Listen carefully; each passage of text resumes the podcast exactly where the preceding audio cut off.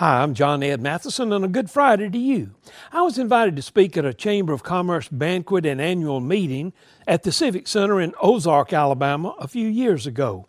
I was amazed when someone sent me a copy of the newspaper covering the event. There was a big typographical error. Instead of doctor for Dr. John Ed Matheson, they inadvertently printed ST, Saint. Saint John Ed Matheson was the speaker. Hey, I got several copies of that paper referring to me as a saint. When my friends saw it, they laughed. My wife was extremely amused. But that typographical error made me think about who is a saint? Saints are not perfect people. The New Testament refers to saints as those in whom the Spirit of Christ lives. That means that you and I can be a saint. That typographical error in an Ozark newspaper has become a challenge and a possibility for all of us.